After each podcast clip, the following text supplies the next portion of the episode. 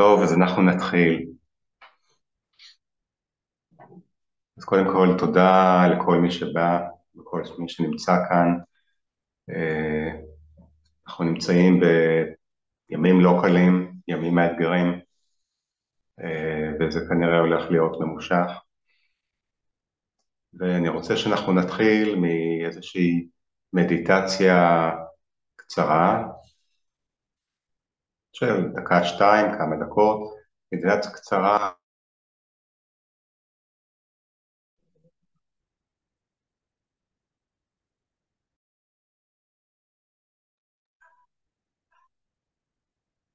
כי זה מדיטציה קצרה של כמה דקות, של שליחת אור ואהבה וריפוי אה, לכל הנפגעים ולכולם. אז שבו לכם בנוח, תתרווחו לכם בכיסא, אם אתם רוצים, רוצות, תעצמו עיניים, וקחו כמה נשימות עמוקות, נשימות כאלה שאתם ממלאים את הריאות הכי הרבה שאפשר, ומרוקנים. ולמלא,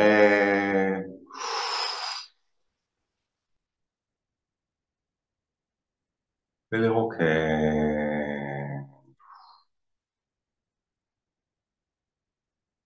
ולמלא,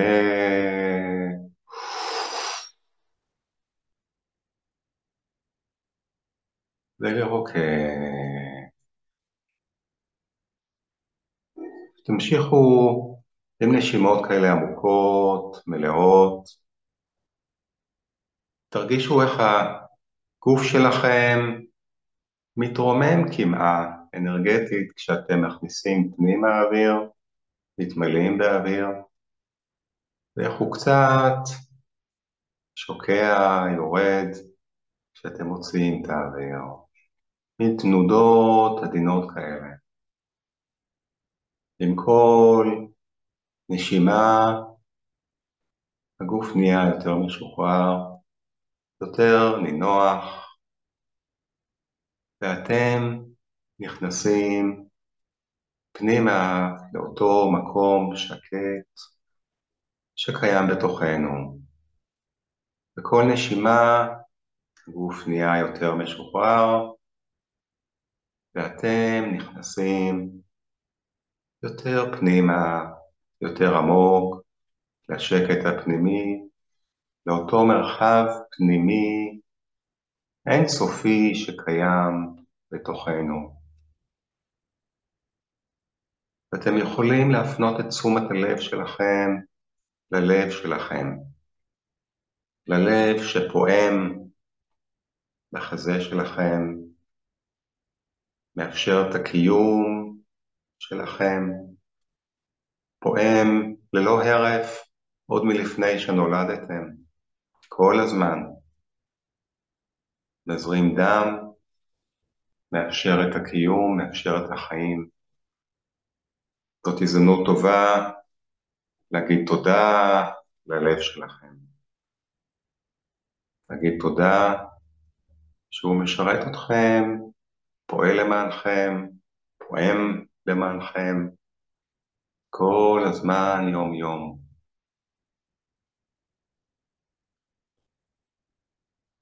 ועכשיו תדמיינו שמתוך הלב פועם לא רק, הוא לא רק מזרים את הדם לגוף, אלא גם הוא, מה, הוא גם פועם אור.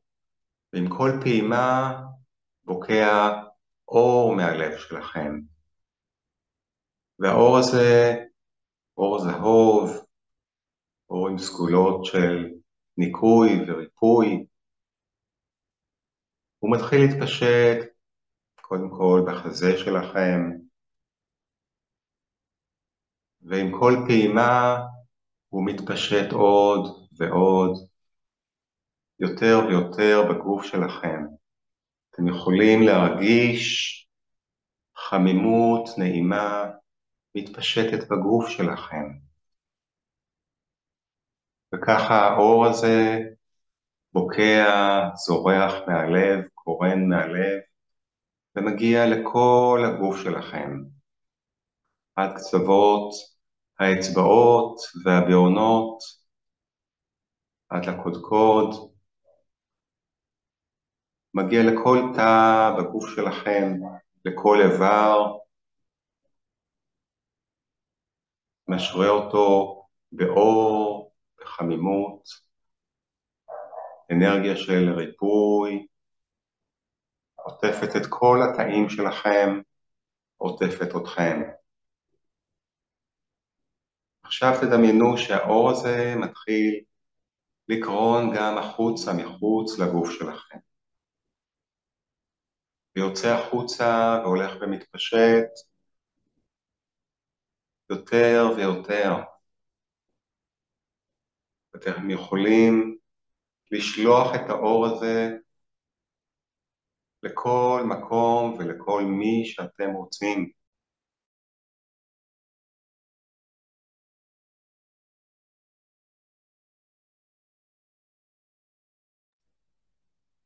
אפשר לשלוח אותו לכל מי שנפגע בימים האלה, לכל מי שנפגע פיזית, גופנית, נפשית, למעשה לכולנו. אפשר לעטוף את כל, את כל הארץ, את כל ארץ ישראל, לעטוף אותה באור שנוגע בכולם. מרפא את הפצעים של הגוף ושל הנפש. ותהיו רגע עם התחושה הזאת שלכם עטופים באור, כל תא עטוף באור, והאור הזה מכסה ומגיע לכל אחד במדינה שלנו, בארץ שלנו, יוצר ריפוי, יוצר אחווה, יוצר ריפוי בכל הרמות, הגופני, הנפשי, הרוחני.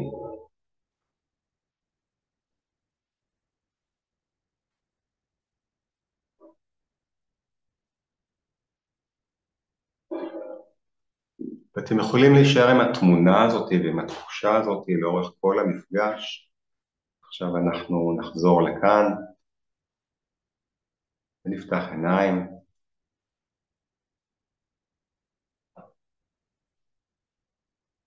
אז תודה שוב לכל מי שהצטרף אלינו. החלטתי לעשות את המפגש הזה, שאולי הוא יהיה ראשון בסדרה של מפגשים. כדי uh, uh, לעשות כמה דברים. קודם כל, uh, לעזור לכם ולכל מי שיקשיב להקלטה, uh, להתמודד יותר טוב עם התקופה הזאת, היא תקופה מאוד מאתגרת מכל הבחינות. אז גם להתמודד יותר טוב, להישאר ברוגע, להישאר בפוקוס, להישאר בבריאות, אבל גם מעבר לזה, להתחבר לחלק הצד הרוחני, להתחבר לאור שבתוכנו ולהשפיע לטובה על כל מה שקורה כאן, על המצב. אז אני אשתף איזושהי מצגת שהכנתי לצורך המפגש. אוקיי. אז כיצד להתמודד בימים האלה? איך להישאר רגועים בעשייה נכונה, בתדר של אהבה? אז רציתי להתחיל במדיטציה, ואת זה כבר עשינו. תקופה מאתגרת, כמו שאמרתי. אבל צריך לזכור שבמרכז הקושי נמצאת ההזדמנות. ודווקא בתקופה הקשה הזאת, יש לנו הזדמנות גדולה, הזדמנות עצומה, דווקא לצמוח, להתחזק, להגדיל את האור שלנו, להגדיל את האחדות שלנו, ולהגדיל את ה... אור למעשה בכל האזור הזה. אבל בשביל זה זה דורש איזשהו מאמץ, זה דורש להיות אקטיביים, זה לא קורה לעצמו.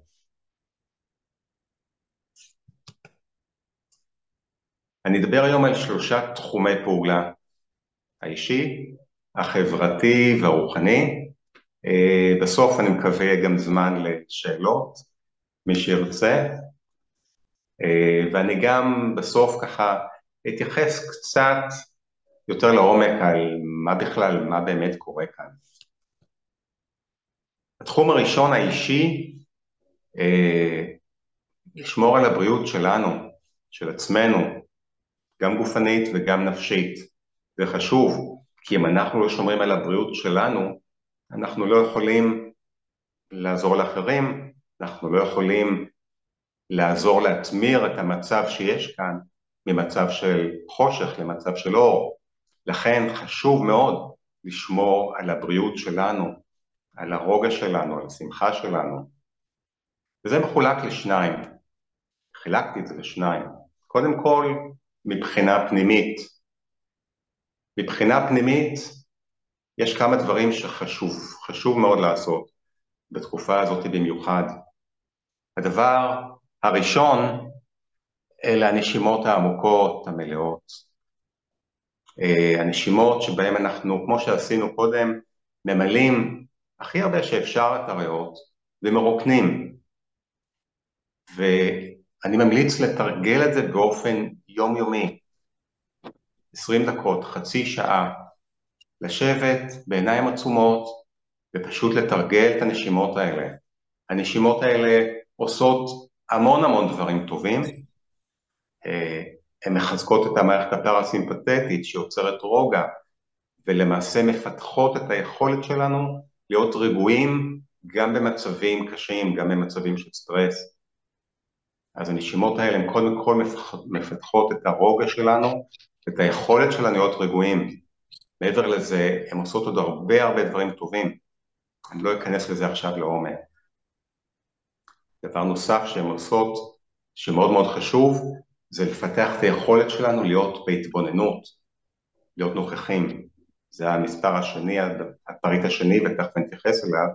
חוץ מהתרגול בעיניים עצומות, באופן יומיומי, אני ממליץ מאוד גם בכלל לנשום עמוק כמה שאפשר במהלך היום. הנשימה היא אחד הכלים הכי עוצמתיים שיש, וזה זמין לנו תמיד עשרים וארבע שבע. וכל הזמן איתנו, וזה זמין לנו תמיד. אז תתחילו לתרגל ולהתאמן להיות מודעים לנשימה שלכם במהלך היום, ולנשום נשימות עמוקות במהלך היום. כמה שיותר, יותר טוב. אתם תרוויחו מזה המון דברים. שוב, זה גם המערכת הפרסימפתטית שמופעלת ומתחזקת, זה גם העניין של הנוכחות, להיות נוכח בכאן ועכשיו, זה גם הכנסה של חמצן ועוד דברים. הנשימות האלה בפני עצמם, זה כמו קסם, זה יוצר ריפוי בכל הרבדים, בכל הרמות. אז זה לגבי הנשימות העמוקות. הפריט השני כאן זה להיות נוכח, להיות בהתבוננות, התבוננות במקום הזדהות. לכולנו עולות כל מיני מחשבות, בייחוד בתקופה של הסטרס, בתקופה הזאת. כל מיני מחשבות שבאות מהמוח שלנו, מהדפוסים האוטומטיים, מהדפוסים הישנים. והמוח מייצר את המחשבות האלה באופן אוטומטי, בין אם אנחנו רוצים, בין אם לא, אין לנו שליטה על זה.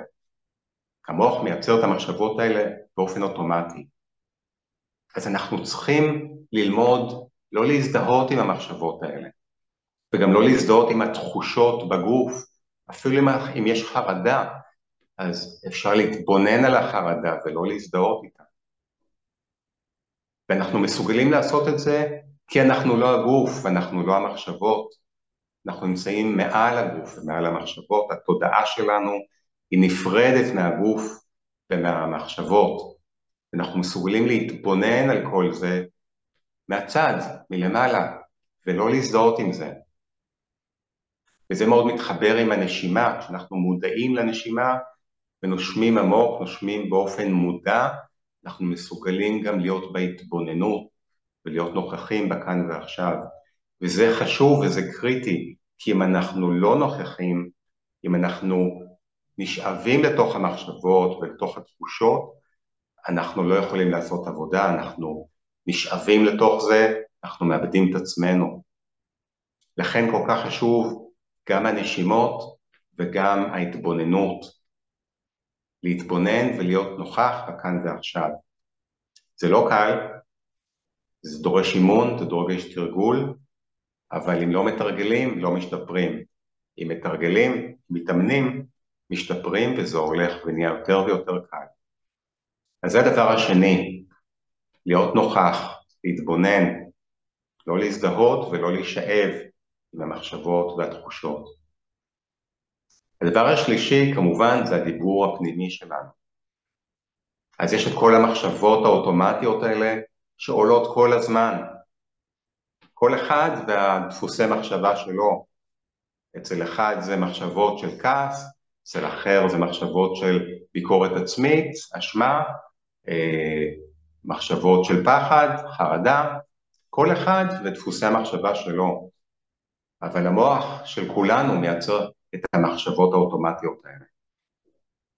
והנשימה והתבוננות עוזרים לנו לא להישאב לתוך זה, אלא להתבונן על זה, להתעלם מזה, מכל החשיבה האוטומטית הזאת, ולעבור למה שאנחנו רוצים לחזק בעצמנו, במוח שלנו, בתת המודע, בעולם. ואני ממליץ כאן, אתם אולי מכירים את, ה, את השיטה שלי, את ההיפנוזה העצמית, ממליץ כאן לנסח ולכתוב, לכתוב על נייר כמה משפטים שהם יעבו אלטרנטיבה מוכנה מראש לכל החשיבה האוטומטית הזאת, וכשזה עולה לכם פשוט לעבור למשפטים האלה. וככל שאתם חוזרים על המשפטים שוב ושוב, ככה זה הולך ומתחזק במוח, בתת המודע ובעצמנו, בתודעה החדש. אז משפטים שיכולים לשמש אותנו בתקופה הזאת, רוויית המתח והסטרס, ואולי גם פחד, אז אני יכול להציע כמה משפטים, הם לא רשומים כאן. משפט אחד שאני מאוד אוהב בהקשר הזה, זה אני רגוע ואני שולט ברוגע שלי. אני רגועה ואני שולטת ברוגע שלי.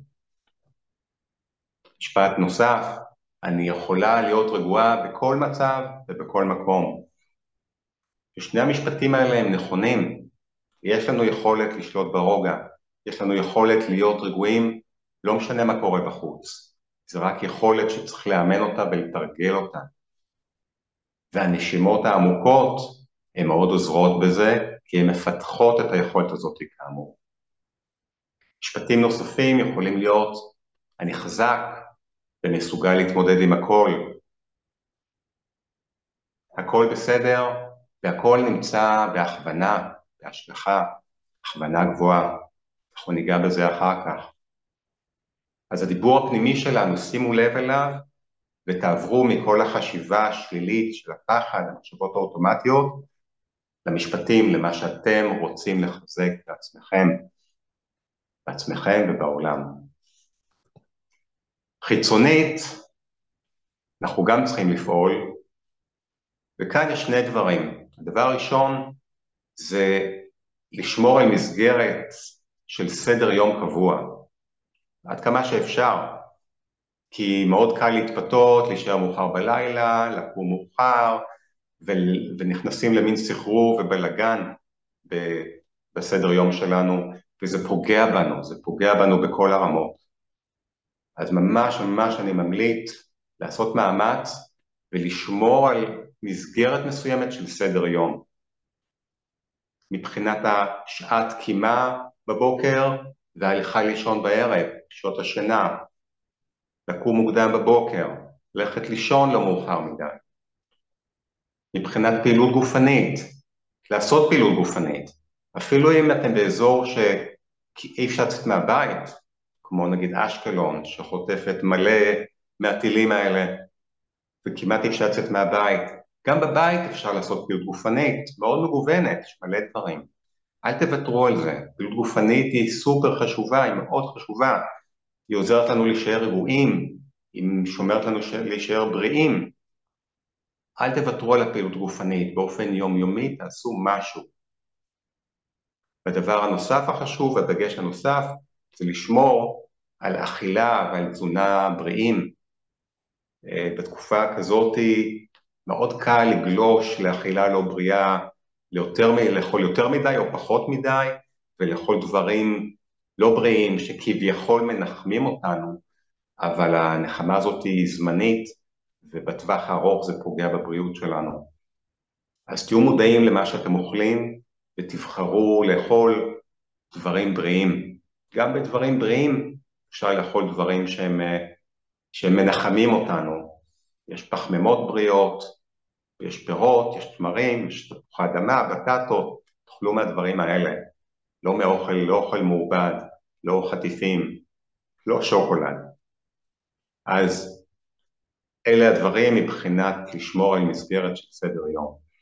והדבר השני זה לצמצם, להפחית את כל החשיפה לחדשות, לעדכונים, לסרטונים האלה שרצים. זה מיותר לגמרי, זה רק עושה לנו רע, זה רק נכנס לתת המודע ונשאר שם, ואחרי זה מייצר פחד, מייצר חרדה. אז כדאי מאוד לצמצם את זה למינימום, ובמקום זה לעשות דברים שעושים לנו טוב. כל אחד יודע מה עושה לו טוב. יכולת אפילו לנקות את הבית, לבשל מזון בריא, לצייר, לשים מוזיקה ולרקוד, לשחק עם הילדים או עם בן הזוג, מה שלא יהיה. אבל להתרחק מהמסכים האלה ולעשות דברים שעושים לנו טוב. זה ממש חשוב בתקופה הזאת.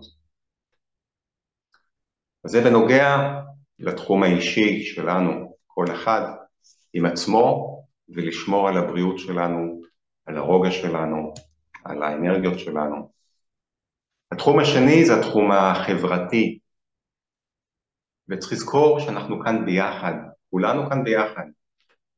ואנחנו אחד, אני אקע בזה אחר כך.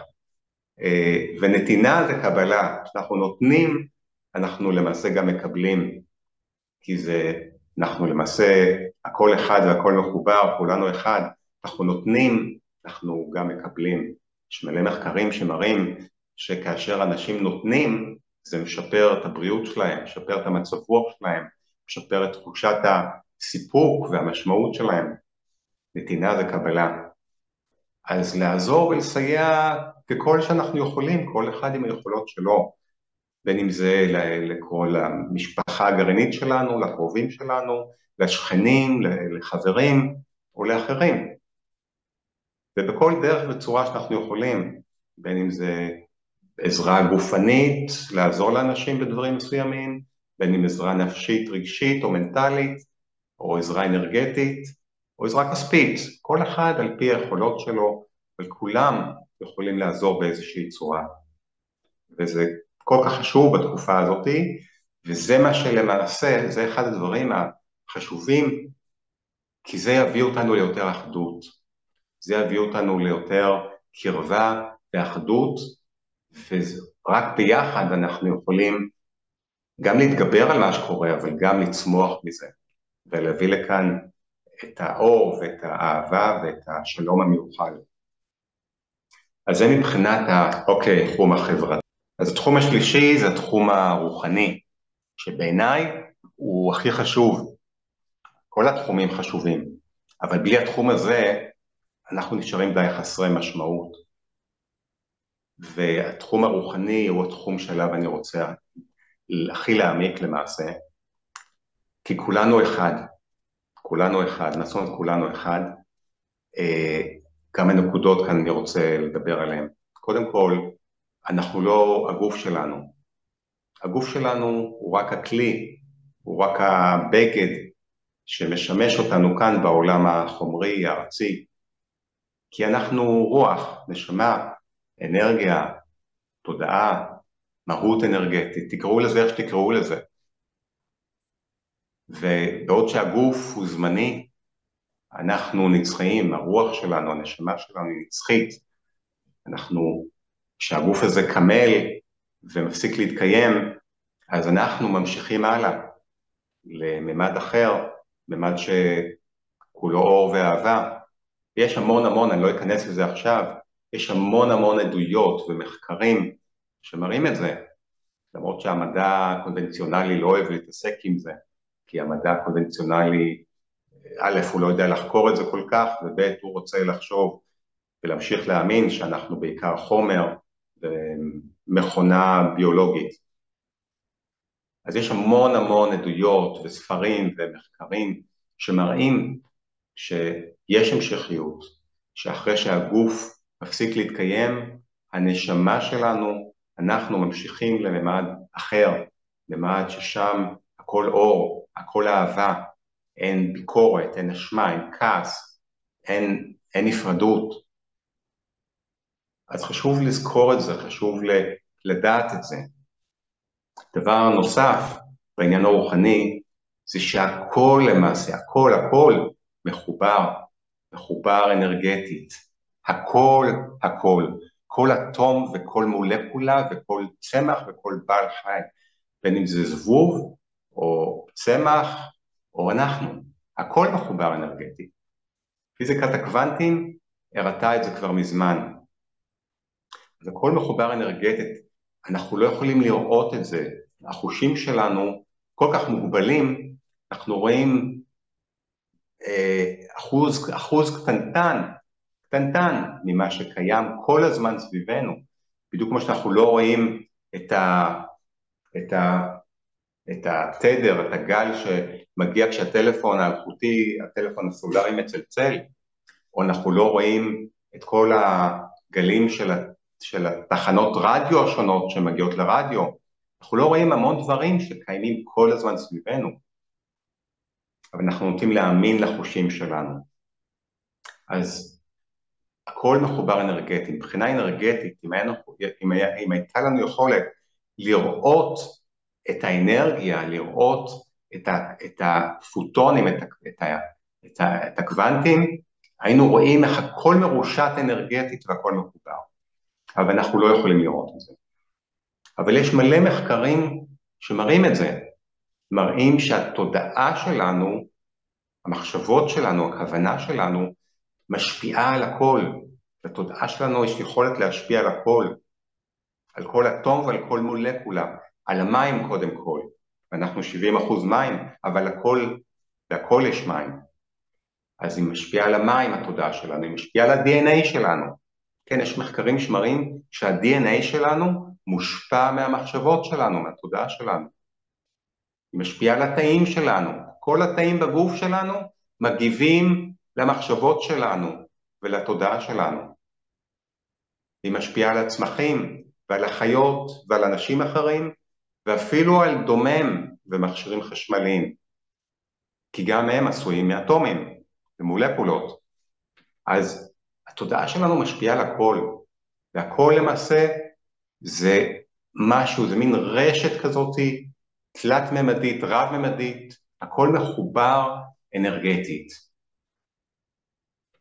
חשוב לזכור את זה, חשוב להבין את זה.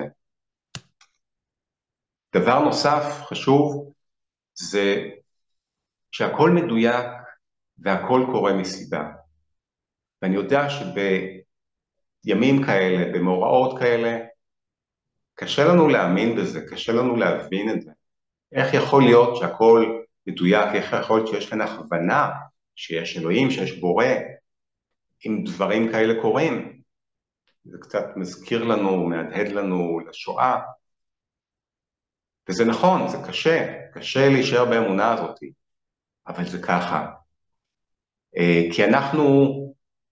אנחנו רואים, בדיוק כמו שהחושים שלנו מוגבלים, אז אנחנו רואים חלקי קטנטן, ממש פיצי פיצי, של התמונה הגדולה, של המציאות הגדולה, הרחבה, הרב-ממדית, שקיימת ביקום הזה. ומתוך הראייה הכל כך מצומצמת שלנו, אנחנו לא מבינים מה באמת קורה כאן.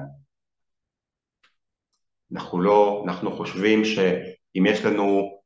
פגישה חשובה, ויש פנצ'ר, ואנחנו מאחרים לפגישה, אנחנו חושבים שזה קטסטרופה, או אם אני אקח דוגמה אישית, הפציעה שלי בגיל עשרים ואחת, היום ונורא, אבל האם ככה, מה קורה בעקבות זה? אולי בעקבות אותו פנצ'ר ניצלתם מתאונה, ואולי בעקבות הפציעה שלי קרו דברים טובים שלא היו קורים אחרת.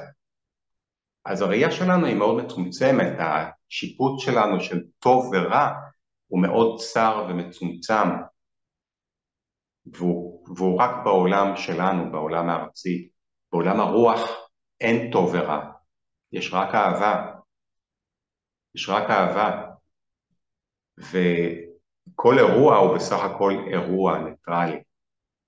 ושוב, אני יודע שזה קשה להבין את זה, וקשה אפילו להסכים לזה, כשיש מאורעות כאלה נוראים, שאנשים נרצחו, הלכו, נלקחו בשבי, נמצאים בשבי, אנשים נפצעו, כל הטראומה הזאת. אבל שוב, צריך לזכור שהגוף שלנו הוא רק הכלי כאן, והנשמה שלנו ממשיכה הלאה. אלה שנרצחו וכבר לא כאן, הנשמה שלהם המשיכה הלאה, היא עדיין איתנו. אולי משם היא משפיעה לטובה. אז צריך לזכור שלמרות שקשה לנו להבין את זה, קשה לנו לראות את זה, עדיין הכל מדויק והכל קורה מסיבה. יש כאן הכוונה, היא תמיד איתנו ותמיד נמצאת. דבר נוסף שאני רוצה זה עד כמה האמונה שלנו חשובה. ושוב, זה קשור לכל מה שאמרתי כאן, האמונה שלנו. בימים כאלה קל לנו מאוד, שוב, לאבד את האמונה. ו... אבל אנחנו צריכים באופן מודע, באופן אקטיבי, לבחור להאמין, לבחור להאמין ולזכור שאנחנו אנחנו, אנחנו רוח, אנחנו נשמה, והכל מדויק, והכל מחובר, הכל אחד. ולחזק את האמונה הזאת, בין אם במדיטציה, בין אם בדיבור הפנימי, כי כאשר יש אמונה, אין פחד. כשיש פחד, אין אמונה. זה לא שחור לבן, אבל ככל שיש פחד, ככה אין אמונה. ככל שהאמונה מתחזקת, אז אין פחד. אני אשתף אתכם, אותי אישית, המוות לא מפחיד, כי הגוף הוא רק הגוף, המוות לא מפחיד אותי. מה שמפחיד אותי, זה לא להיות משמעותי, לא לעשות כאן טוב, להעביר סתם את החיים האלה. זה מה שמפחיד אותי, המוות לא מפחיד אותי.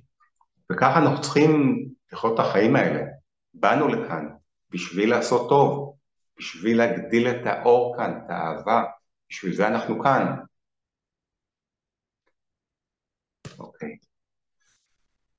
חשוב בתקופה הזאת יותר מתמיד, תמיד חשוב, אבל עכשיו זה יותר מאתגר, ולכן זה יותר חשוב להישאר רגועים.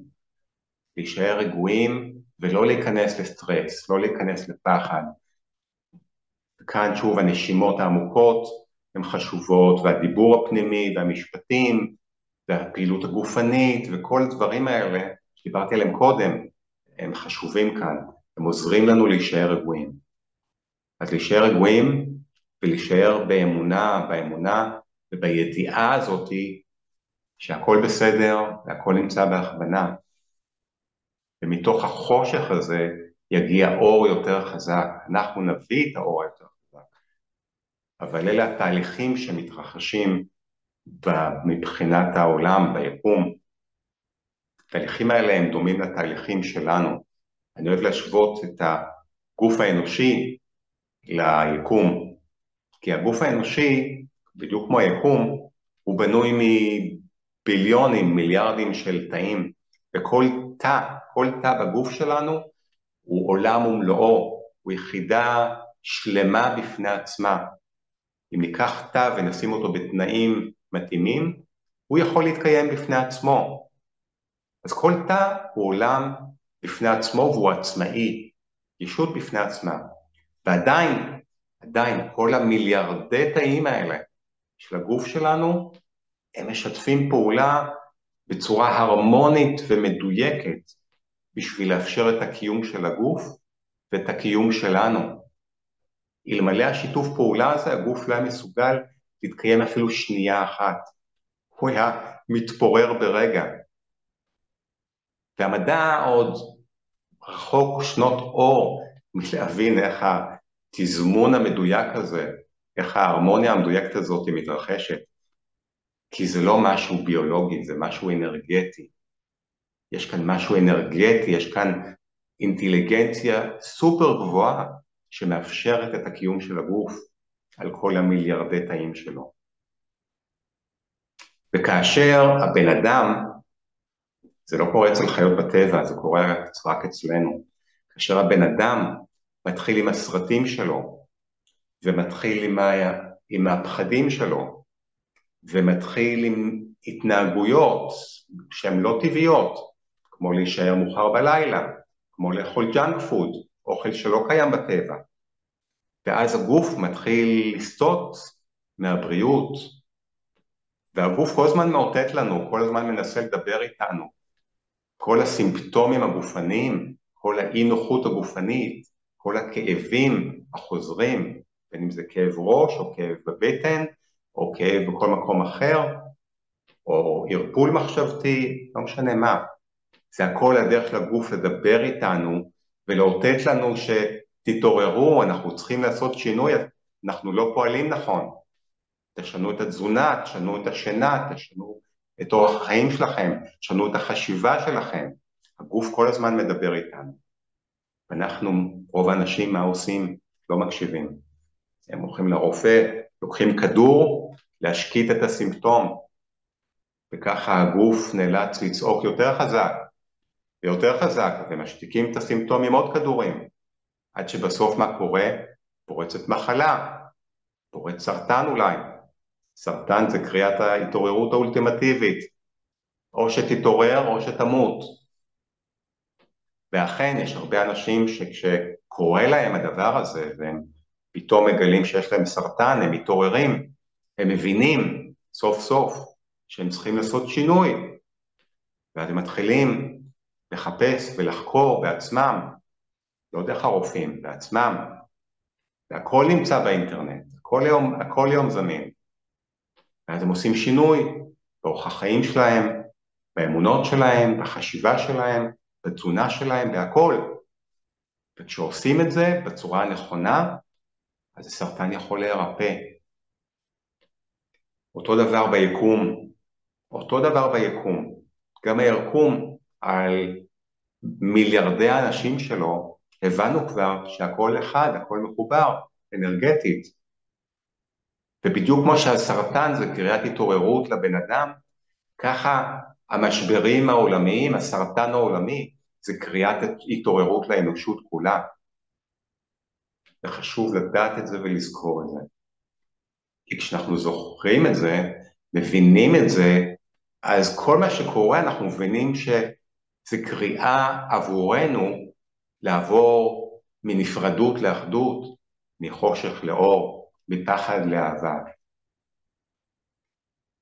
ואנחנו צריכים להיות אהבה. אנחנו צריכים להיות אהבה בכל הרבדים, גם כלפי עצמנו, מתחיל מעצמנו, כלפי עצמנו, כלפי הגוף שלנו, וגם כלפי הסובבים אותנו, ובכלל, בכל אחד.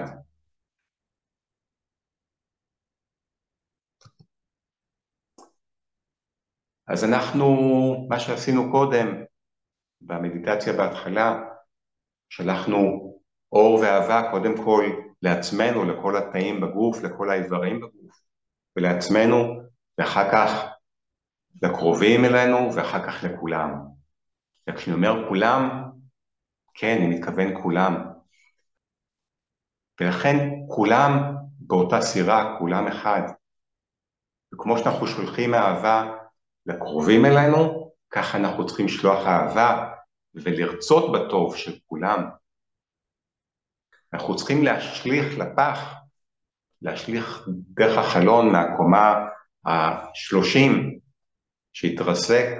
אנחנו צריכים להשליך את כל הנפרדות, צריכים להשליך את כל ההפרדות, בין אם דתיים וחילוניים או חרדים, בין אם ימין ושמאל, ערבים, יהודים, כל הנפרדות הזאת, כל ההפרד ומשול הזה, שהוא מכוון, נדבר על זה קצת אחר כך, אנחנו צריכים להעיף אותו, לזרוק אותו, ולהבין ששוב, כולנו בני אדם, לכולנו יש לב, לכולנו יש עיניים, וכולם, או כמעט כולם, גם אלה שבעזה, רוצים בטוב, רוצים לחיות בשקט, רוצים שיהיה כאן שלום. אז אנחנו צריכים להגיע למצב של אחדות, של זאב גר עם כבש, למעשה אין זאב אין כבש, כולנו אחד. אני רוצה להתייחס רגע בקצרה, למה קורה כאן באמת? יכול להיות שחלק מכם מודעים למה באמת קורה מאחורי הקלעים, יכול להיות שחלק מודעים חלקית, אולי חלק בכלל לא, אבל אם אתם רק מקשיבים לחדשות ולתקשורת המרכזית ולממסד, אז אתם כנראה לא מבינים ולא יודעים מה באמת קורה כאן. אז אני חוקר את הדברים האלה כבר הרבה זמן, עשור וחצי אולי, ובזמן התחלה של הקורונה, של כאילו מגפה הזאת, אז הרבה הדברים מאוד צפו, השקר הזה מאוד צף ועלה, והרבה אנשים התחילו להבין שמשהו כאן מסריח, שמשהו כאן לא באמת מה שמספרים לנו. ועכשיו עם המשבר הנוכחי זה עוד, זה עוד, עוד גל של התעוררות, עוד, עוד אנשים מתעוררים להבין שאלה שם למעלה, הם לא באמת כל כך רוצים בטובתנו אולי, לא באמת, אנחנו לא באמת מעניינים אותם. אז מה באמת קורה כאן? מה שקורה כאן זה שיש כאן כמה רמות. האנשים שנמצאים למעלה ברמה המדינית, הממשלה, חברי הכנסת, הם לא באמת אלה שמחליטים כאן את ההחלטות הגדולות. הם נשלטים, מושכים להם בחוטים. וראו את זה טוב מאוד בזמן, שוב, בזמן הקורונה, איך כאשר אה, אה, הוחלפה ממשלה, אבל למעשה שום דבר לא השתנה. נשארו אותן גזרות, אותן, אה, אותן זריקות, אותו, אותו דבר. אה, אני ככה לא תכננתי כל כך איך להגיד את זה, לכן אני ככה קצת זורם ממה שעולה לי. מי, מי שמושך בחוטים, למעשה ברוב הממשלות, ברוב המדינות בעולם, היא קבוצה מאוד מאוד קטנה, מאוד קטנה יחסית לגודל העולם. אבל זאת קבוצה שמחזיקה ברוב רוב ההון בעולם, מבחינה כספית, מבחינת חברות ענק, בין אם זה חברות פארמה, בין אם זה חברות נפט, בין אם זה חברות מזון, בין אם זה חשמל, כל הדברים האלה, הבנקים, רובם הגדול הגדול נשלט על ידי קבוצה מאוד קטנה. והקבוצה הזאת היא, היא מתכנסת אחת לשנה, אחת לשנה בפורום שנקרא אה, הפורום הכלכלי העולמי, World Economic Forum, והם שם, והפגישות שלהם הן חסויות, הם לא, מש, לא מצלמים את זה, הם סגורות, אף אחד לא יכול להיכנס אם הוא לא מוזמן, והם למעשה מחליטים מה הולך להיות בעולם. הם מחליטים מה הולך להיות בעולם. ולא צריך להיות חכם גדול להבין שאותם עשירים כקורח ששולטים למעשה על רוב מה שרוב החברות ענק ברוב הדברים, לא צריך להיות חכם גדול כדי להבין שאולי הם לא ממש הטובה שלנו מעניינת אותם, אלא אולי יותר הכיס שלהם והטובה של עצמם. אז זה דבר אחד. דבר שני, יש את ה... את ההוא, את ארגון הבריאות העולמי, וולד, וולד, ברח לי, כן, World Health Organization, הוא. והארגון הזה, הוא למעשה נוסד על ידי האום, האום נוסד על ידי גורמים כאלה ואחרים, שגם כן קשורים לאותה קבוצה קטנה, אז הוא, הארגון הבריאות העולמי, שהוא כביכול למטרה טובה, ולהשגיח על הבריאות העולמית, הוא למעשה יותר ויותר לוקח את השליטה לידיים שלו. ואני כתבתי על זה פוסט מתישהו,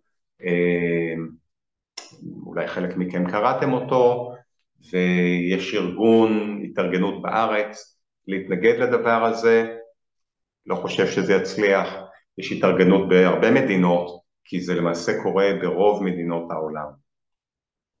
אז מה שקורה זה שהוא למעשה הפך את עצמו מארגון מייעץ לארגון שולט, לארגון שמכתיב חוקים, לארגון מחוקק. וזה מה שהולך לקרות בארץ, וזה ייכנס לתוקף, אם אני לא טועה, ממש חודש הבא, בנובמבר, אבל זה קורה בכל מדינות העולם. והארגון הבריאות העולמי הופך להיות ארגון מחוקק, שהוא יוכל למעשה להכתיב לנו אם יש מגפה או סכנה בריאותית, סכנה למגפה, אז הוא יוכל להכתיב לנו מה שעולה על דעתו, החל מסגרים, כלה ממה שנקרא עיר חמש עשרה דקות, שזה ערים שאסור לנוע בהם יותר מטווח מסוים, או שלאזרחים אסור לצאת מה... או שצריך לקחת חיסונים מסוימים, וארגון הבריאות העולמי יכול לכפות את זה עלינו, כי הוא הופך להיות רשות מחוקקת, והוא גם, דרך אגב, הוא גם הארגון שמחליט על סכנה בריאותית, הוא הארגון שמחליט אם בכלל יש סכנה של מגפה, או אם יש מגפה, אז החתול שומר על השמנת, והוא מחליט אם יש סכנה או אם יש מגפה, והוא גם קובע מה לעשות, והוא יכול לקפות עלינו, ואם אנחנו מנסים לא לעשות את זה, הוא יכול לקפות עלינו בין אם בסנקציות, בין אם בדרכים יותר קשות.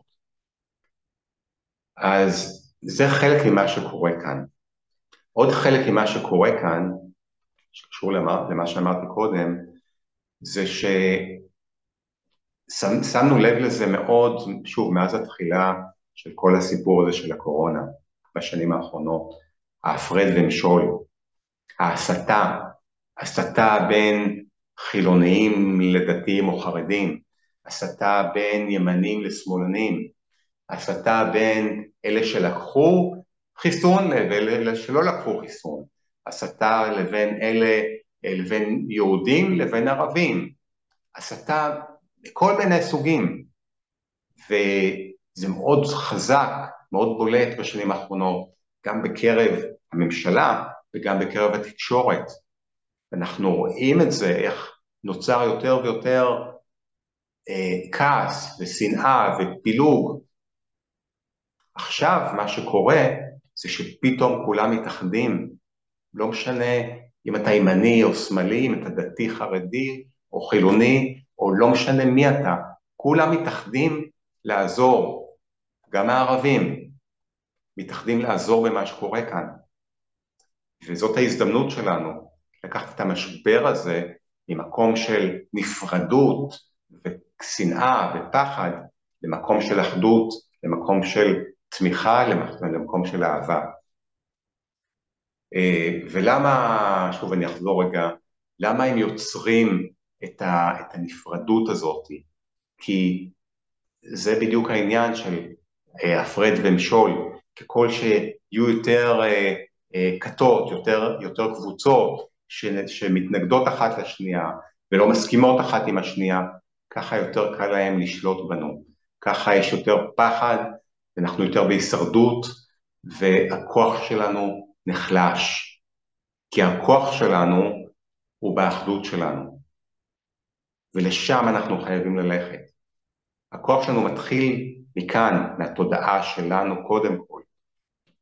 מהבחירות שלנו ומההבנה שכולנו אחד. הכוח שלנו מתחיל מכאן, מהתודעה שלנו, אבל הוא מחייב את האחדות. אם כל אחד יפעל בפני עצמו כגוף נפרד, אז בדיוק כמו שהגוף שלנו היה מת ברגע, ככה גם אנחנו לא נתקיים. אנחנו חייבים, חייבים להתאחד, כולם, כולל הערבים, כולה, כולל כולם, ולהבין שאנחנו אחד, ולהיות אהבה עם כולם. זה הסיכוי שלנו, ולשם אנחנו אמורים ללכת. לשם המשבר הזה, וכל המשברים האחרים, הם למעשה כמו קריאת התעוררות, בדיוק כמו הסרטן, להגדיל את האור והאהבה של כולנו. אני אסיים בזה. תפקיד שלנו כאן, זה לעשות כאן טוב, ולהגדיל את האור ואת האהבה. תודה. אני אצא עכשיו מהמצגת, ו... נפתח את ה את המצגת, את הדיון לשאלות. מי שרוצה לשאול משהו, להגיד משהו, בשמחה. אפשר לשאול? כן. נעים מאוד. רק אני לא רואה אותך, אז תגיד את השם שלך. שמי יוחאי, אתה לא רואה אותי? יוחאי. כן, כן. היי יוחאי. כן, שלום. אני עושה מדיטציה הרבה, זה עוזר לי, ובמסגרות שאני עושה מדיטציה, אומרים לי להיות, כמו שאתה אומר, להיות תודעה, להתבונן במה שקורה, במחשבות, בגוף, ברגשות, ואני חווה את עצמי, לצערי הרב, עכשיו אני אתן לעצמי סטיגמה, טיפוס נרוטי, בלי קשר לאירועים האחרונים, האירועים האחרונים כמובן, מוסיפים הרבה, ואני נוטה לנסות כדברי המורים למדיטציה, לעשות מניפולציות, זאת אומרת, אין לי, אני אומר, אני, אוקיי, אז אני רואה שאני מתבונן ואני עצבני ואני לחוץ, ואני נוטה לעצור את הנשימה, לעשות כימותי הגוף, ואז מה שנאמר לי על ידי אחד מהמורי מדיטציה, שזה כמו סוכר, אתה מרגיש את הפתרון מיידי, אבל אתה לא פותר את הבעיה ברמה השורשית, ואז זה כמו קפיץ, יחזור אליי, האם אתה יורד לסוף דעתי? יורד לגמרי, כן, שאלה מצוינת. שאלה מצוינת, ואני אענה לך, זאת שאלה חשובה לכולם. אז תודה שהעלית את זה. הדברים למעשה הם בדיוק הפוך.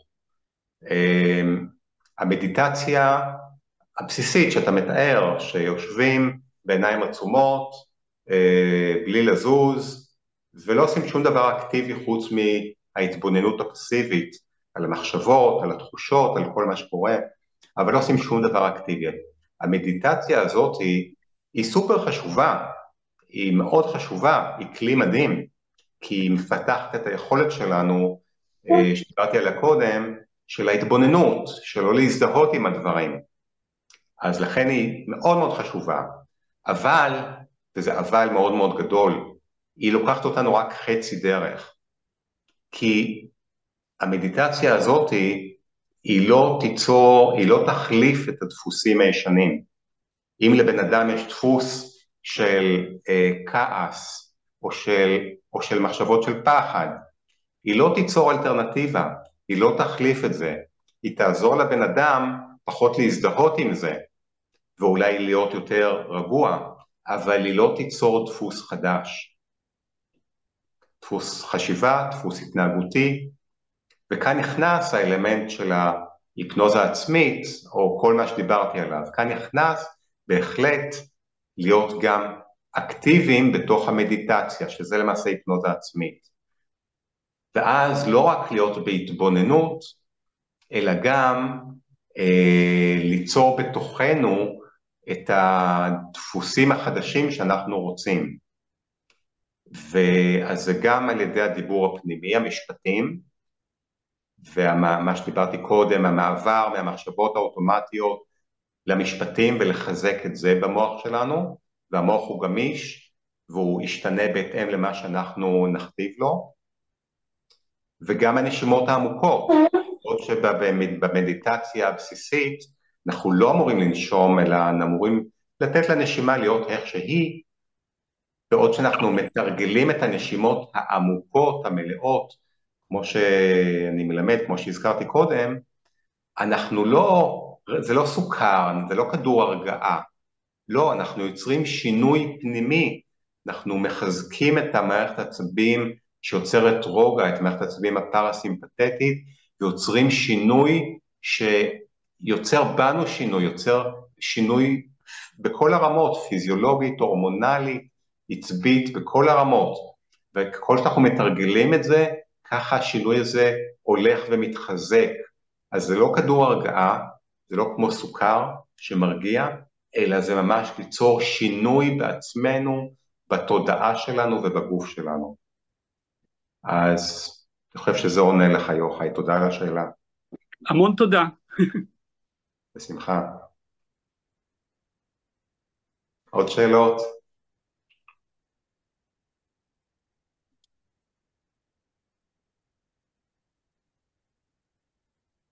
אני רוצה לשאול משהו. כן, בשמחה, מה שמך? איילת. איילת, היה איילת. אהלן. אני, אני, גם בתרגולים ובהיפנוזה עצמי, אני פעם ראשונה בחיים שלי, והייתי במלחמות, והייתי בהפגזות, והפגיזו אותי, וירו עליי. בחיים לא חוויתי חרדה, כמו שחוויתי בימים שאחרי מה שקרה בעזה, כי, כי הראש שלי, למרות שאני מקפידה לא לראות את הסרטונים, ולא לקרוא, ולא לשמוע טלוויזיה, לא לראות, טלוויז... לא לראות חדשות, לא כלום, לא... אני כן מחוברת למדיה האלטרנטיבית שרצה בטלגרם, בכל מיני, בקבוצות, בקבוצות שלנו, שאנחנו מסתכלים על המציאות אחרת ממה שמשדרים לנו, אבל בתוך הסטרס ובתוך הקיבוץ ובתוך הדופק המהיר וה... הפחד, באמת פחד, כן. והמחשבות של אם עכשיו נכנסים, איפה אני מסתתרת. כן. ברמה הזאת ממש, כן. אני לא הצלחתי להרגיע את עצמי, ואני מכירה את הטכניקות. אני, כן. אנחנו, עשינו את זה ביחד, תומר, אני, כן. אני באמת מכירה, כן. ולא הצלחתי להרגיע את עצמי. כן. אז תודה איילת על השאלה, שוב שאלה ממש חשובה ורלוונטית לכולנו. האירוע הזה שהיה, הוא, קודם כל הוא האירוע הכי קשה שהמדינה הזאת ידעה מאז שהיא קמה, אירוע סופר קשה, וזה היה הלם. זה בא באופן פתאומי, למרות ש... אפשר להגיד שזה לא היה פתאומי, כי זה, זה היה על המפה, אבל זה היה פתאומי, וזה היה אירוע סופר קשה, וההלם שלך הוא טבעי והוא מובן. שוב, אני אמשיל את זה ל, ל, ל, לעניין הגופני האישי. אם בן אדם הולך לבדיקות שגרתיות, ומקבל תוצאה שיש לו גידול סרטני, אז הוא יהיה בהלם. מן הסתם, הוא יהיה לפחות כמה ימים, בשוק ובאלם ובסטרס ומחשבות שהוא הולך למות. אחרי זה הוא בתקווה, הוא יצא מזה והתחסת עבודה. אז אותו דבר כאן, זה סוג של מין מכה כל כך חזקה, בדיוק כמו הידיעה שיש למישהו סרטן, שזה טבעי לגמרי להיות בהתחלה בסוג של הלם, של סוג של שוק, שזה מה שאת מתארת, ששום דבר מהטכניקות שאת מכירה לא עוזר. כך שאני חושב שזה במצב, בסיטואציה הנוכחית, זה, זה טבעי וזה, אני חושב שזה קרה לכולם. אני אעיד על עצמי שאני לרוב מאוד רגוע, את מכירה אותי, ומצאתי את עצמי בימים הראשונים במצב שבו הנשימה קצת יותר קשה, ופחות, כאילו היה סטרס, היה סטרס. והתבוננתי על זה והבנתי שזה בסדר, זו תגובה שהיא לגיטימית והיא טבעית. מה שחשוב זה, לא, זה לעשות את העבודה כדי שזה לא ישתלט ולא יימשך יותר מהכמה ימים אולי, או כמה זה מאוד אינדיבידואלי, אבל להמשיך לעשות את העבודה גם אם היא כרגע בימים האלה לא, לא עזרה כל כך, עדיין היא עושה איזשהו אפקט. ואני בטוח, וגם נדמה לי שסיפרת לי, שאחרי כמה ימים משהו התחיל להשתנות, והתחלת יותר להירגע ויותר להיות בפוקוס, כך שאני חושב שהתגובה שלך היא, היא, היא טבעית והיא בסדר, לנוכח ההלם והחומרה של האירוע הזה. זאת אומרת, אין טריק ל... למצב אקוטי. טריק, ככל שאנחנו, אני חושב שכל שאנחנו מתקדמים ומתפתחים, אז אנחנו נשאר יותר ויותר רגועים גם במצבים כאלה. אבל זה, ככל שהמצב יותר מאתגר, אז זה גם יותר מאתגר להישאר רגוע. כך שאני אני חושב שזה אפשרי, אבל זה עניין של אימון, ואין לנו הרבה הזדמנויות להתאמן במצבים כאלה, למרבה המזל.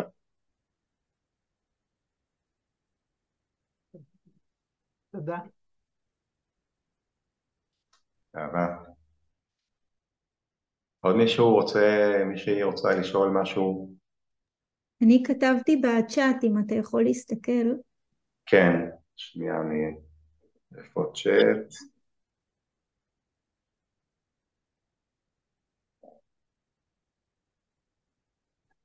רגע.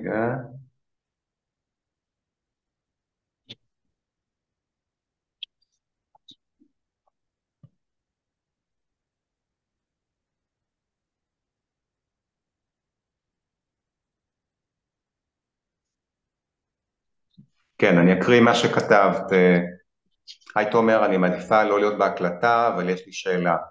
ככל שאני שומעת על הפורום הכלכלי והניסיון שלהם לשלוט בנו, ביחד עם ההבנה עד כמה הם אלימים ואכזריים, עם מה שקרה עתה באזורנו, אני רק מתמלאת פחד, תחושה שהם איזה כוח רע, כל יכול שאין לנו סיכוי מולם, שאנחנו צריכים לברוח מהם כמו עכברים קטנים. אני לא מצליחה לשנות את התחושה הזאת, אבל חייבת להיות תמונה יותר רחבה. איפה הכוחות הטובים השומרים? מה הם? למה אנחנו לא יכולים לעקוב אחריהם? מהי העמדה האמיתית שלנו מבחינת כוח ויכולת לשמור על עצמנו מול הכוח הרע הזה, ומדוע לא צריך לפחד? אשמח לעצות שלך. וואו, שאלה מדהימה, שאלה מצוינת, תודה. אז ככה, קודם כל, את צודקת, זה מפחיד, זה מפחיד כשמבינים אה, לעומק מה קורה ו- ומה הכוונות שלהם, שזה אג'נדה עשרים ושלוש, אג'נדה עשרים ואחת, אג'נדה עשרים שלושים, אה, זה מפחיד, אי אפשר להימלט מזה שזה מפחיד. אבל, וכאן זה אבל גדול, יש כמה אבלים. אבל אחד, יש לנו יכולת לשמור על עצמנו. יש לנו יכולת לבחור אה, במזון הבריא, יש לנו יכולת לבחור אה, לא לקחת את הזריקות האלה, או זריקות שיהיו בהמשך, כי בוודאי עוד יהיו. יש לנו יכולת אה, אה, לכל, לבחור את אורח החיים שלנו למעשה, אה, שישמור על הבריאות שלנו. וזה סופר חשוב, כי אם אין לנו בריאות, אז אנחנו נחלשים. אז זה, זה, זה דבר אחד, וזה ברמה אחת.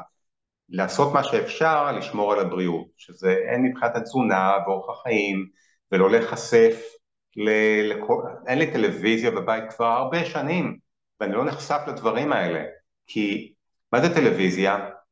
טלוויזיה באנגלית זה טלוויז'ן, זה לשים מרחוק את הוויז'ן של הבן אדם שמייצר את הטלוויזיה, זה מכשיר לשטיפת מוח, זה מכשיר לעיצוב תודעה, לכן אין לי טלוויזיה בבית כבר שנים, אני ממליץ לכן גם לזרוק אותה לפח, אז להתרחק מכל התקשורת הזאת, ולבחור בפינצטה מה אנחנו בוחרים לראות, ומה אנחנו נותנים, למה אנחנו נותנים להיכנס לתודעה שלנו ולתת המודע שלנו. אז זה בפן אחד שאנחנו, יש לנו יכולת ובחירה לשמור על הבריאות שלנו, גם הנפשית וגם הרגשית. פן אחר זה פן היותר רוחני, וההבנה ששוב, שום דבר מה שקורה כאן הוא לא קורה סתם, בדיוק כמו הסרטן, ולמרות שאנחנו לא רואים את זה ולא מבינים את זה, אז מתוך המשבר ומתוך החושך דווקא, יצמח כאן האור. זה כמובן תלוי גם בנו, זה לא יקרה אוטומטית, בדיוק כמו שאותו בן אדם עם הסרטן, אם הוא לא יעשה את השינוי, אז הוא עלול למות. אז כל, ה, כל מה שקורה הוא למעשה קריאת התעוררות לאנושות ולכל אחד מאיתנו להתעורר ולהגדיל את האור ואת האהבה ואת האחדות. כל שזה יקרה, הם יהפכו להיות חסרי כוח, כי ככל שהאנושות תהיה יותר מאוחדת, ככה הם יאבדו את הכוח שלהם. ו...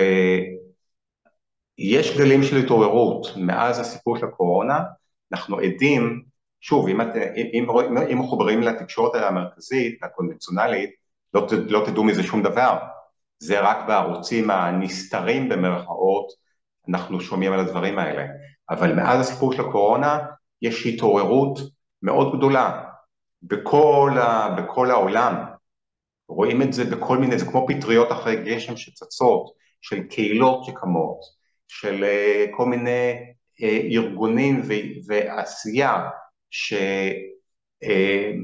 המון המון דברים בכל העולם. אז יש המון התעוררות והמון התאגדויות של קהילות של אור, של עשייה, של התאחדות לכיוון האור, לכיוון העשייה הטובה. אז יש כאן ממש את, ה, את ההם ש... רוצים לשלוט ו- ו- ולהרוג ולצמצם וכל הדברים האלה, ויש אבל הרבה התעוררות, ו- ומתוך ההתעוררות הזאת, שם יצמח, למעשה תצמח האנושות החדשה. זה איך שאני רואה את, ה- את הדבר הזה. אני אשתף אתכם באיזשהו ויז'ן כזה, איזשהו, אה, כמו תקשור שהיה לי, זה היה לפני, אני חושב בערך ארבע שנים, לא זוכרים, זה היה כבר, אני חושב שזה היה כבר שהתחיל הסיפור של הקורונה. והיה לי מין ויז'ן כזה של עץ, עץ מאוד יפה וגדול, אבל חולה. והעץ הזה הוא חולה והוא מתחיל למות, אבל מתחילים מכל הסתעפות של, של שני ענפים, ממש מתחיל לצמוח ענף חדש. ואז הענפים הישנים הולכים ומתים, אבל מתוך העץ יש צמיחה חדשה, שהיא הולכת וגדלה, ובסופו של דבר העץ למעשה מחליף את עצמו אפשר להגיד. וזה היה ויז'ן מאוד חזק שהיה לי את זה, עכשיו תמיד כשמעבירים את זה למילים זה נשמע יותר חלש, אבל זה מה שהולך לקרות כאן למעשה, שתצמח כאן אנושות חדשה. וזה מה שאנחנו צריכים לעשות, ושוב, כל משבר כזה, כמו שהיה כאן אה, עכשיו, הוא למעשה אה, יוצר גל חדש של התעוררות, וגל חדש של התאחדות ואחדות, ואנחנו אלה שכבר הבנו מה קורה כאן, ואנחנו יותר מודעים לעניינים, אנחנו צריכים, התפקיד שלנו זה לחזק ולהגדיל את האור ואת ה, את האחדות, ולבחור את הבחירות הנכונות, שוב את הבחירות הנכונות בתזונה, באורח החיים. אני אתייחס רגע לתזונה.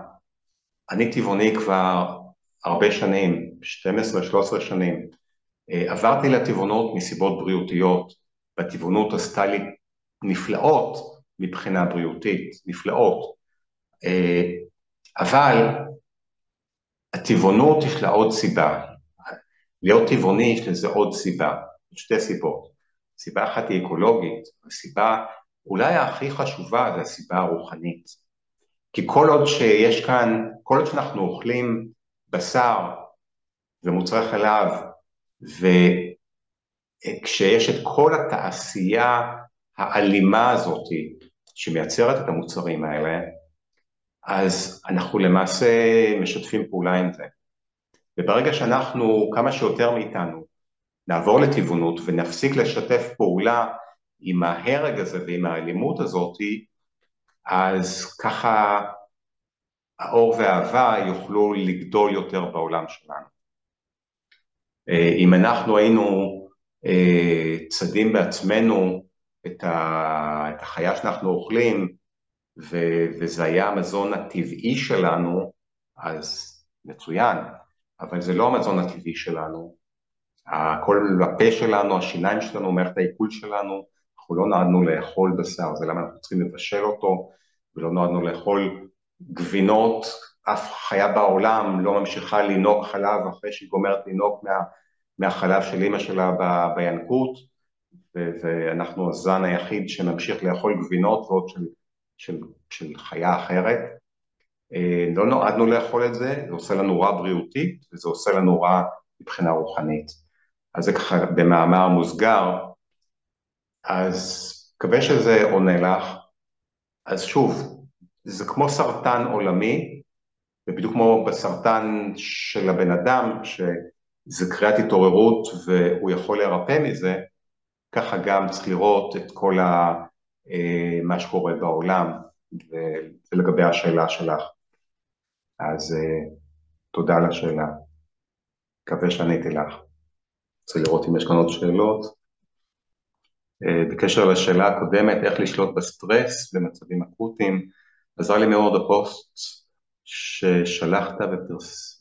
ששלחת שפרסמה מאיה, כן, מדהים, שהצליחה לשלוט ברוגע שלה בתוך התופת, זה ממש, זה, זה פוסט, לא, אתם יודעים על מה אני מתכוון, אני שלחתי את זה, אה, אותה בחורה, מאיה, שהייתה, לא זוכר איפה היא הייתה, באחד היישובים הסמוכים שם, והיא הצליחה להימלט והתחבא בתוך שיח, אה, בתוך כל התופת הזאת, והיא מתארת איך היא כל פעם הכריחה את עצמה והזכירה לעצמה, להתבונן על הדברים הטובים, על, על, על, על הפרחים שבשיח, על העלים, על השמיים, אה, ולנשום עמוק, והיא כל הזמן העבירה את עצמה מהפחד ומהסטרס ל, לרוגע ולהודיה, הודיה על זה שהיא מסוגלת לנשום, הודיה לכל היפה שיש בעולם, וזה פשוט אה, ממש מעורר השראה,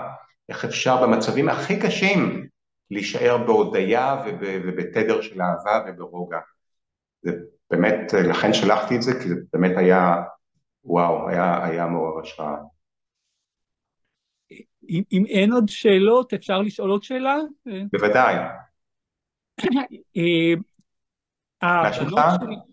יוחאי, עוד פעם. אה, יוחאי, כן, הלאה. קודם לא ראיתי אותך. אה, נעים מאוד. אני רואה רק שורה קטנה מהאנשים. יופי. אז יש לי שתי בנות שלצערי, בדיוק מה שאתה אומר מוצאות הפוך, והן גם עכשיו לא נרדמות בלילה, הן מעל גיל עשרים, ו... יש להם מאוד אנטגוניזם למה שאני אומר, זאת אומרת, יש לי הרגישה שאם אני אומר להם לא לראות חדשות, זה רק מוסיף להם, איך, וזה די קשה לי עם זה שהאנשים הכי קרובים אליי סובלים כל כך ולא מודעים, ואוכלים ג'אנק פוד, ואם אני מעיז להגיד להם לא לאכול חטיפים, אז רק אני מקבל טרור. כן. תודה, תודה יוחאי, שוב פעם שאלה ממש מצוינת, כי אני חושב שכולנו מכירים את זה. אני מכיר את זה, וכל מי שאני מכיר שהוא מודע וער, מכיר את זה. מהמשפחה הקרובה, מהילדים, בדיוק כמו שאתה מתאר. בדיוק כמו שאתה מתאר. ואין מה לעשות, אנחנו לא יכולים לשלוט על אחרים. אנחנו יכולים לשלוט רק על עצמנו. והדבר היחיד שאנחנו יכולים לעשות כאן, הדבר היחיד הנכון שאנחנו יכולים לעשות כאן, זה לקבל באהבה את הבחירות שלהם. ושוב, להזכיר לעצמנו שגם הם, הם רוח, הם נשמה, הגוף הוא רק הגוף, ולהיות בקבלה הזאת ובתדר של האהבה. זה מאתגר עם הקרובים, אני יודע, אני מכיר את זה מעצמי, אבל זה מה שאנחנו צריכים לעשות. לקבל את זה באהבה, את הבחירות שלהם. אפשר לנסות מדי פעם אה, לעורר או, או לשלוח משהו, אה, אבל הרבה פעמים כמו שאתה מתאר זה רק יוצר התנגדות ומגיע איזושהי נקודה שפשוט לשחרר ולהרפות ולקבל באהבה את הבחירות שלהם. אה, אני חושב על זה שגם אני בעבר הייתי אוכל בשר ו- ו- ובשר על האש ו- וגבינות וג'אנק, הייתי אוכל ככה. לשמחתי הגוף שלי אה, עזר לי לשנות את זה, אבל אה, גם להם יש את המסע שלהם, ומתי מתי שהם יתעוררו הם יתעוררו, אבל זה הבחירות שלהם, והבחירה שלנו צריכה להיות לקבל את זה באהבה. אז תודה, שאלה ממש חשובה. תודה. יש לי שאלה קטנה. כן. היי, שמי אושרית. היי אושרית. אושרית, אושרית. אושרית, אושרית? כן. אתה רואה אותי? היי אושרית. יש לי שאלה. אני שמחה לראות שכל מה שאמרת, אני די מנסה בטח בשבוע האחרון, בחצי שבוע האחרון לעשות. אבל יצא שבגלל שיש לנו שתי חטופים מהעבודה, שמה, וארבע מהמשפחה המורחבת שלצערי נהרגו, אז יצא שבהתחלה אני נחשפתי לסרטונים מזעזעים, אני אפילו רוצה לתאר. וזה כאילו קורה שאני כל לילה מתעוררת באמצע הלילה, וכאילו תמונות של ה... המזעזעות של הסרטונים, וגם כאילו שתי החטופים, כאילו ישר שאני מתעוררת באמצע הלילה, זה, זה, זה, זה תוקף אותי כזה. כן. מה אפשר לעשות? אני מנסה לנשום, אני מנסה ככה... כן. לחזור על המשפטים. וואו, כן. זה, זה, זה נורא מה שמספרת, וזה נורא כי כל כך הרבה אנשים נחשפו לסרטונים האלה, וראו אותם שוב ושוב, זה מזעזע. לשתף שאני עצמי ממש בהתחלה ביום הראשון ראיתי שני סרטונים קצרים שהם יחסית ממש לא מהקשים ביותר, ממש לא, את אלה לא ראיתי, והספיק לי השניים האלה. החלטתי שזהו, אני לא מסתכל יותר, כי זה חודר לתת מודע התמונות האלה, בדיוק כמו שאת מתארת. אז מה את יכולה לעשות? באמת כל המדינה בטראומה, ומה את יכולה לעשות? את לא יכולה למחוק את זה, זה בלתי אפשרי. מה שאת כן יכולה לעשות, זה להתאמן, לתרגל את הנשימות העמוקות. הנשימות העמוקות הן יוצרות ריפוי, הן יוצרות ריפוי וניקוי ברמה התאית, ברמה של התת מודע. אז קודם כל לתרגל את זה. דבר שני, כשעולות לך התמונות האלה, בין אם במהלך היום, בין אם כשאת מתעוררת בלילה, אז פשוט תנשמי עמוק, ותעבירי את עצמך לתמונה אחרת. בדיוק כמו שעשתה מאיה בפוסט הזה ששלחתי, שמול העיניים שלה הייתה הזוועה הזאת, אבל היא נקדה את תשומת הלב שלה בשמיים, בציפורים. אז בדיוק אותו דבר, כשעולות לך התמונות האלה, אל תשאבי לזה, אל תתני לזה תשומת לב. פשוט תעבירי את תשומת הלב שלך, תתמקדי, תזכרי במשהו יפה, אם זה בלילה. תחשבי על הדברים הטובים, פשוט תעבירי את תשומת הלב שלך למה שאת רוצה לחזק, וככה זה ילך ויחלש, זה ילך ויחלש, עד שלאט לאט זה, זה יתפוגג. אוקיי, תודה. יום, תודה על ה... כי אני מניח שזה קורה לכל כך הרבה אנשים. אז תודה, תודה אושרית. תודה לך. אנחנו מתקרבים לסיום, צריכים לסיים, אז עוד שאלה אחת אם יש למישהו, אז אולי נסיים באיזו מדיטציה קצרה.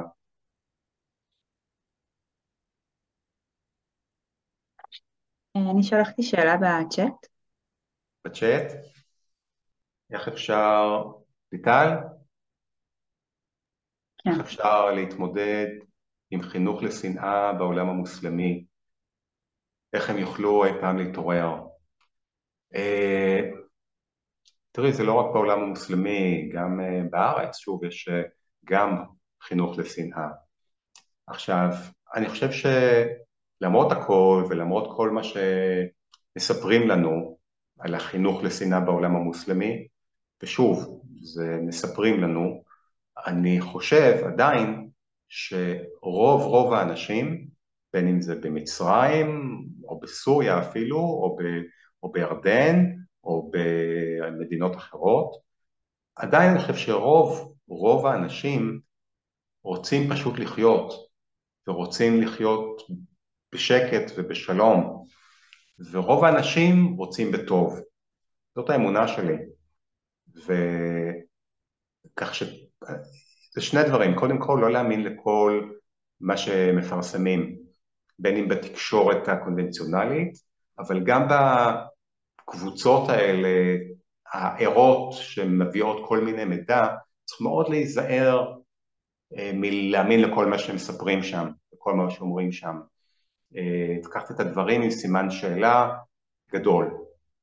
אז... זה דבר אחד.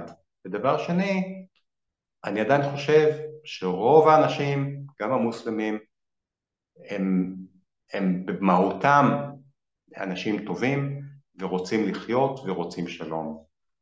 אז זה צריך לזכור את זה. מקווה שזה עונה לשאלה. תודה. אז בואו נסיים בככה מדיטציה, שוב של כמה דקות. בשביל להיכנס לתדר. תשבו לכם בנוח, תעצמו עיניים אם אתם רוצים, רוצות, כדאי לעצום עיניים.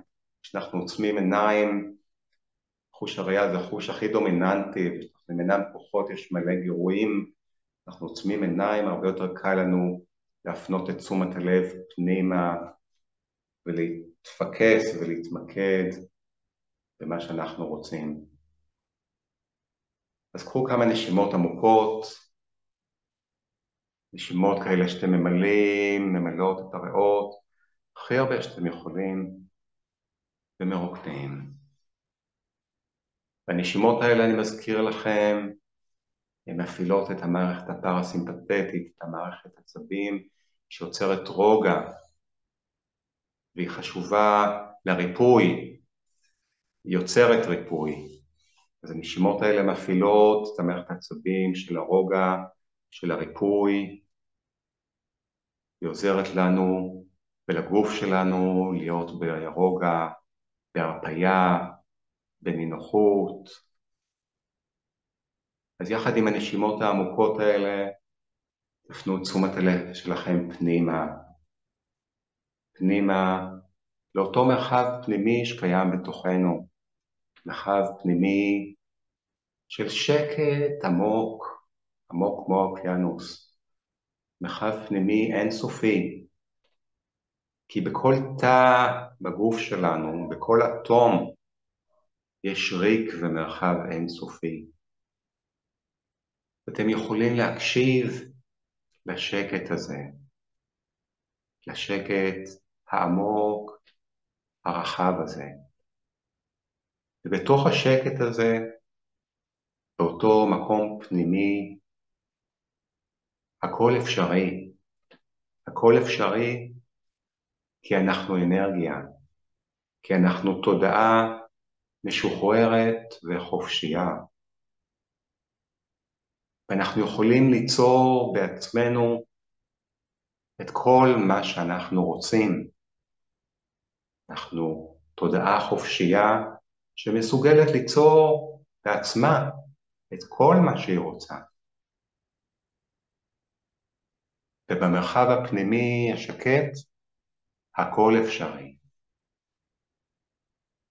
אז תדמיינו שהלב שלכם קורן באור, והוא קורן אור לכל הסביבה, והוא קורן אור יותר ויותר חזק,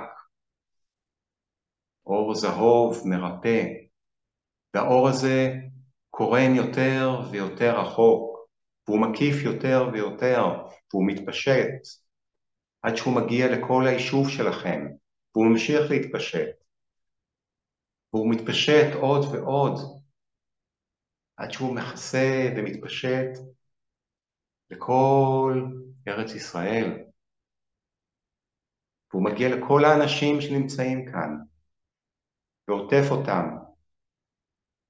ומרפא אותם, והופך את הלב שלהם ללב אוהב, ללב מאיר ומואר.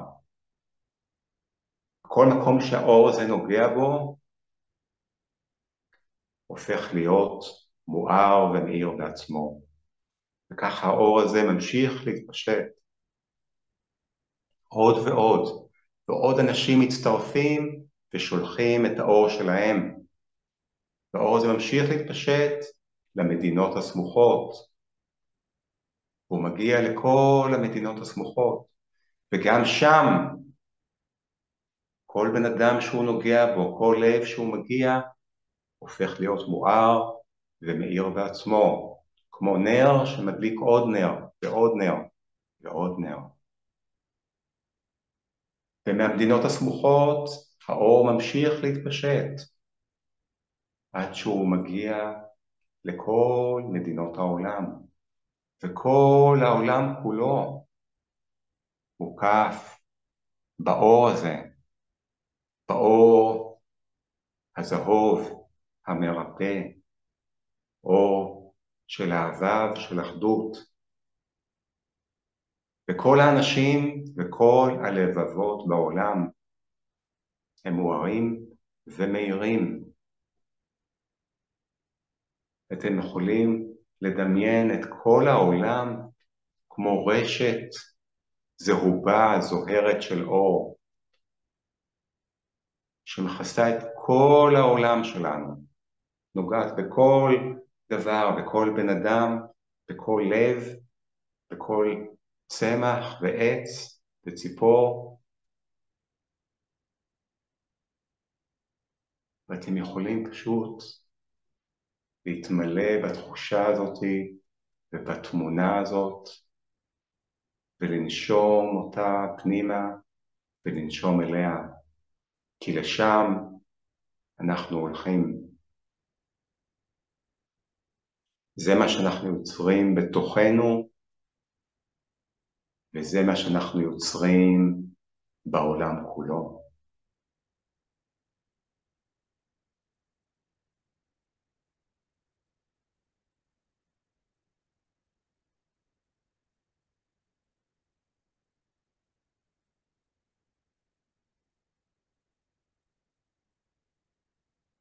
אור ואהבה.